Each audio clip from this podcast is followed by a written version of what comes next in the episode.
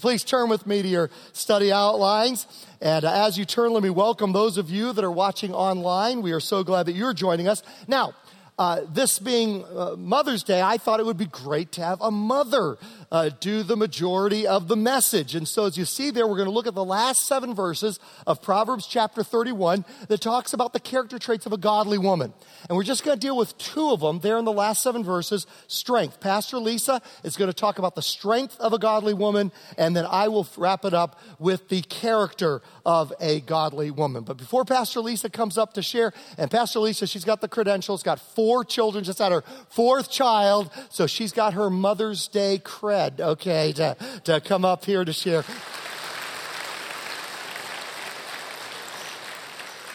Well, a shout out to all the mamas in the house. We love you, and we know that you actually are superhuman beings that have super capes hidden in your closets. Mamas are amazing. They are faster than a speeding toddler. They are more powerful than a tantrum. And they are able to read the sneaky thoughts of children everywhere. Mamas have superpowers. Moms actually, they also speak and they can decipher uh, nonsensical gibberish from a toddler, like spukaki. Spukaki is spaghetti, and moms know this about their children. Moms are able to sleep with one eye open, and they can leap in a single bound from the deepest REM sleep when a first whimper of a sick child is heard in the household. Moms are lie detectors. They are able to, to detect guilt with one glance, and then with another glance, they can elicit a confession out of their child. Moms have superhuman strength and they can carry a full load of groceries, two children, their purse, and a basketball up three flights of steps in one trip. That's right, I know you do it for all those times that mom has come to your rescue. She's proof that superheroes really do exist. She may not wear a fancy cape or have her own movie out, but she is super in many ways. Moms are super people. They are super moms, they're super wives, they're super friends, they're super women, and more than likely, they are super tired.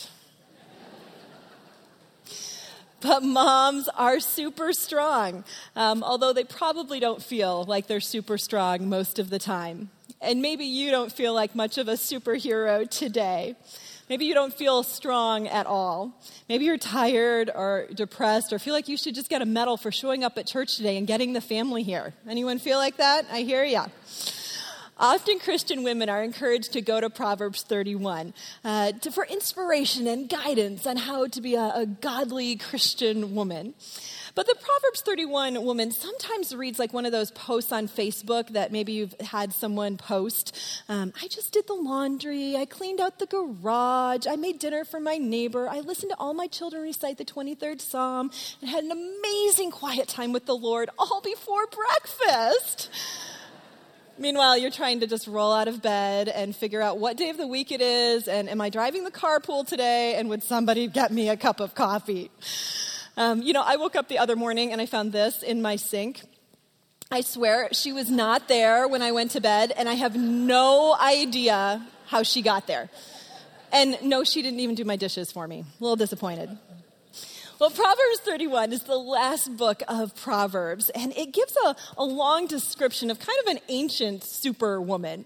Um, somewhere between collecting flax and wool and considering a field to buy while making and selling her own garments, the Proverbs 31 woman can be a little bit intense. Now, some people are encouraged and inspired by her, and other people are just a little overwhelmed by her. But like many of the women I know today, she has a very kind of amazing and mysterious quality about her to accomplish the tasks that lie before her. How does she do it all? Well, the Proverbs 31 woman is strong. Proverbs says in verses 25 through 27, she is clothed with strength.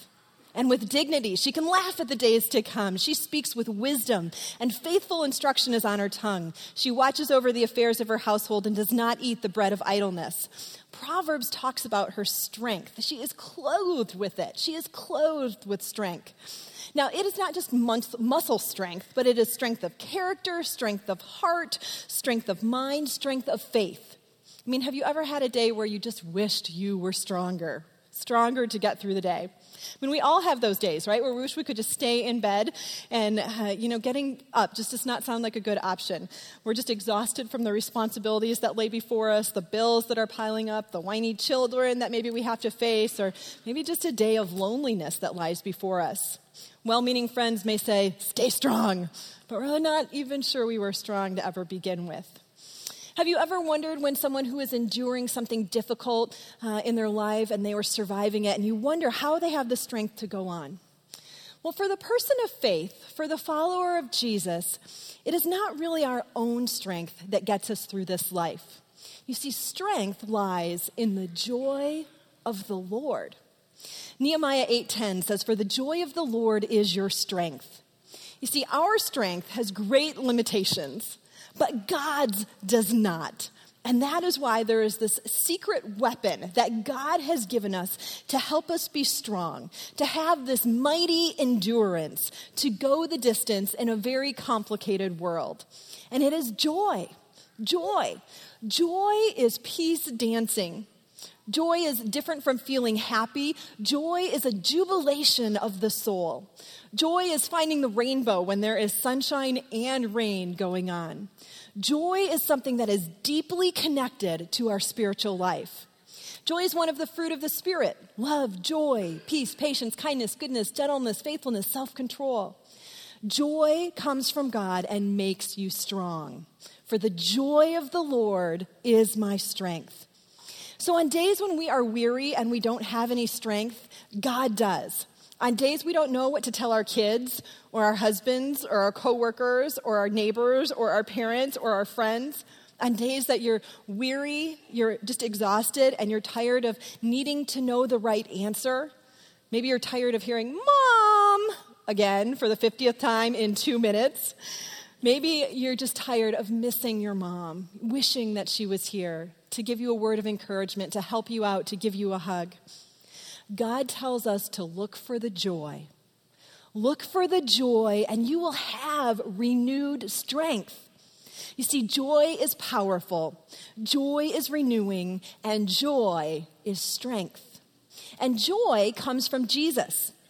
Jesus came into this world surrounded by joy. He spent time trying to teach people about joy, and he left this world wishing that we would have his joy. Let's look at the birth of Jesus. At the birth of Jesus, the angels cry out with joy in Luke 2:10. I bring you good news of great joy, cried the angel, which comes to all people. Now, all of heaven celebrated with joy at Jesus' birth. Now, most babies cause joyful celebrations to erupt around them. But for Jesus, it wasn't just at his birth, it was through his whole life. Now, as Jesus instructed the disciples, he wanted them to know more joy, to live in it, to be joyful in life and to be followers of Jesus. John 15 tells us this.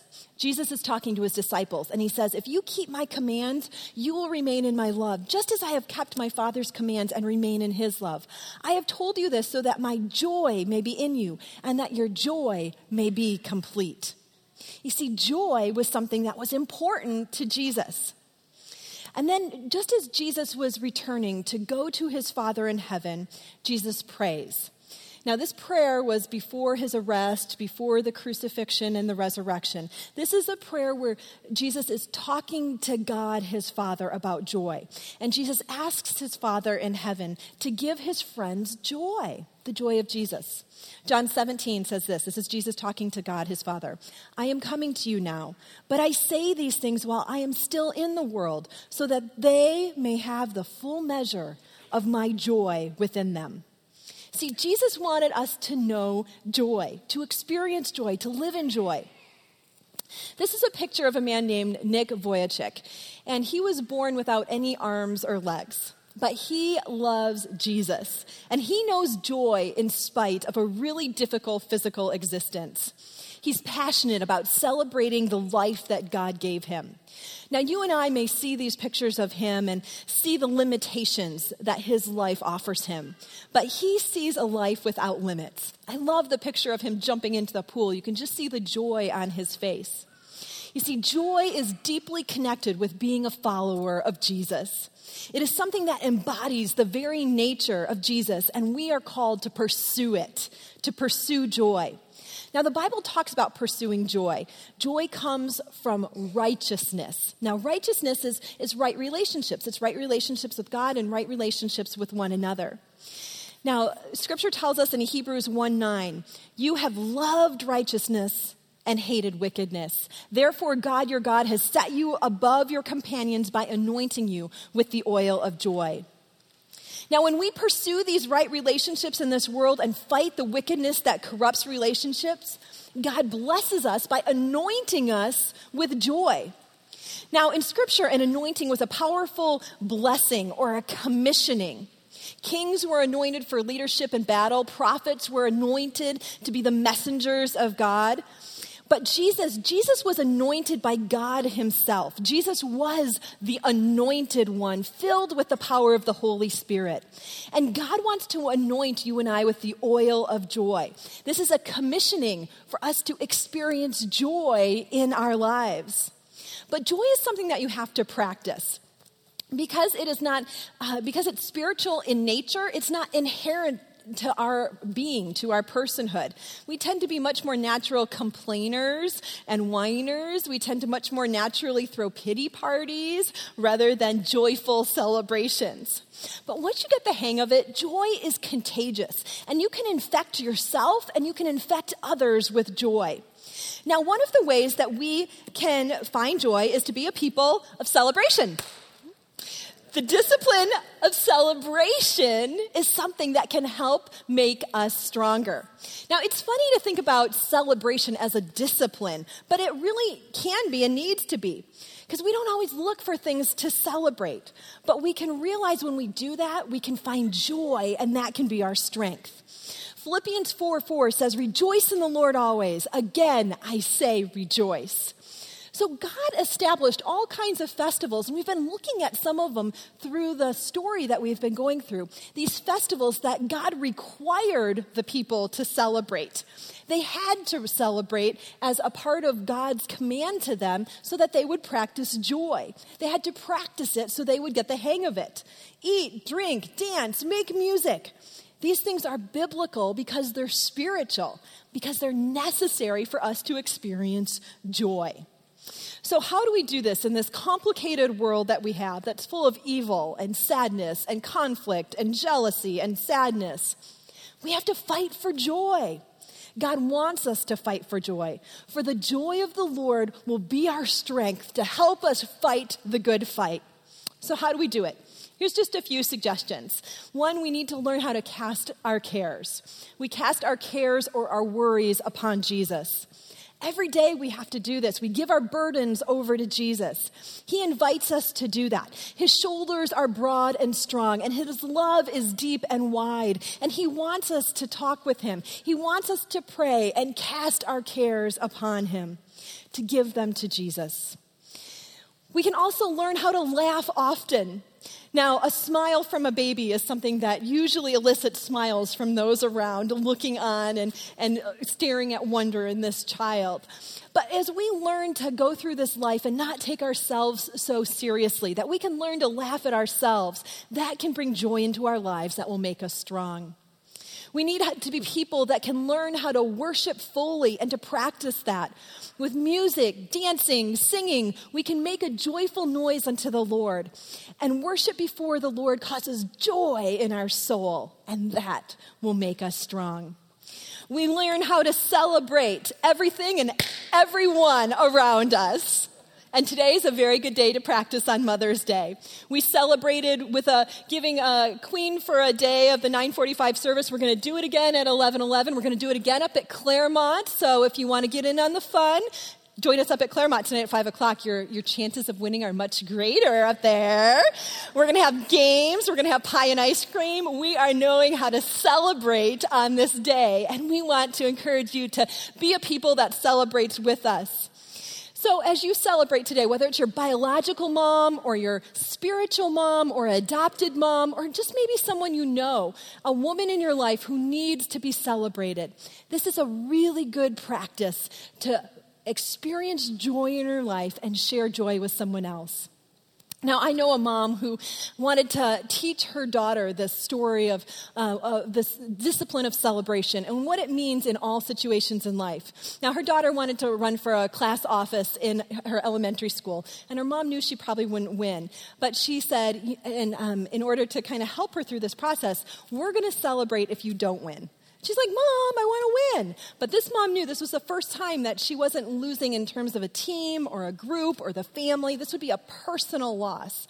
So the girl went through the election and, and she did lose. So her mom took her out for frozen ice cream, frozen, frozen yogurt, and they talked about the election, and her mom commended her for the process of trying and really built her up. The next year, she wanted to run for office again. And so she ran again and she lost again. So there was more frozen yogurt, bigger frozen yogurt, and more encouragement. And the next year, she came up with a new plan to run for class officer and she won that year. And this mom taught her daughter the process of finding joy in the journey, finding joy in the process through celebrating, not just the wins, but the losses as well. And this joy became her strength. You see, joy causes joy. Joy is of God, joy is strength, and joy can be your superpower. Uh, let's wrap things up with the final trait that is talked about in Proverbs 31. The Proverbs 31 woman has character. And really, that's what the theme of the day has been is that our culture and society and the world may celebrate certain things, but what we celebrate in the body of Christ, this needs to be a place where we celebrate character and godliness and things that will last for eternity. Uh, the Bible says, Her children arise and call her blessed. Her husband also, and he praises her. Many women do noble things, but you surpass them all. And here's the key verse Charm is deceptive, and beauty is fleeting but a woman who fears the Lord is to be praised. Charm is deceptive, beauty is fleeting, but a woman who fears the Lord is to be uh, praised. It says that charm is a good thing, nothing wrong with charm. Uh, beauty is, is a good thing. But the problem is, is that charm can be at times deceptive, and beauty, we certainly know over the course of years, uh, can be fleeting. But a woman who fears God, a woman of godly character, that is the one that we want to praise. Uh, first of all, charm is deceptive. I showed this to you a, a number of years back, and it said it was on front page of Esquire magazine. We'll pop that up there. It says that Michelle Pfeiffer, what does Michelle Pfeiffer need? Absolutely nothing. But here's the problem with this uh, cover of a magazine when Michelle Pfeiffer appeared on the cover of Esquire in 1990 in a low cut red dress, the caption beside the photo read, What Michelle Pfeiffer needs is absolutely nothing. Yet the magazine's editors must have forgotten to specify something to their readers. Adbusters Quarterly revealed the manipulation and claimed that what Pfeiffer actually needed was $1,525 in touch ups. That's what Diane Scott Associates Incorporated charged Esquire for the following work described in a purchase order obtained and reprinted by Adbusters. Here's what they had to do to her clean up her complexion, soften her eye lines, soften the smile line, add color to her lips, trim her chin, remove necklines, soften line under the earlobe, remove stray hair. That's not anything they'd ever have to do for me, I don't think adjust color, and add hair on the top of her head. Oh, I wish we could do that on Sunday morning. Wouldn't it be great that the Pete can just run it through on the fly and uh, put head on my hair before it, it comes uh, out there? You see, charm, nothing wrong with charm. Charm, charm is a good thing. It's a good thing, but it can be, on occasion, deceptive as it is in this particular instance. And then it says that beauty is fleeting. Uh, it can fleet through the years, it can fleet over a lifetime, it can even flee from us overnight. Uh, as the praise band comes back up, let me just close with this story. A few years back, I was going to speak at a Bible conference um, in Pakistan, in near Islamabad, Pakistan. And so I was going to fly out on a Monday morning from LAX to New York City and then on to London and down to Islamabad. And it was Sunday night before I left on Monday morning. It was the Academy Awards. And so Kimberly's watching the Academy Awards there in the living room, and I'm walking through every once in a while while I was packing my suitcase. And I remember walking once through at one point, and there's an actress getting the Best Actress Award, okay, the Best Actress Award for that year. And I remember just looking and stopping for a moment and saying, Boy, she really looks glamorous, looks very, very glamorous. And then went on and packed my suitcase. And, and the next morning, I got up early to LAX, and it was a flight, the first leg of it, that was going from LAX to New York City. And as I walked through the first class section, there's that very same actress but she had lost her glamour overnight.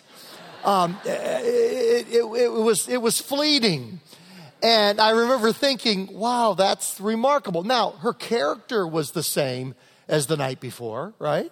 Her character was the same, but um, the beauty and the charm had been fleeting from the Academy Awards the night before until the next morning. And so that's why here, within our community of Christ followers, we, we honor charm, that's okay. And beauty is, is, is a good thing. But a woman who fears the Lord, that's what we have been praising here today. Honor her for all that her hands have done, and let her works bring her praise at the city gate. So, as we enter into just one final worship song, let's give a standing ovation to the godly women of PFB Purpose Church. Let them know how much we love them and how much we appreciate them.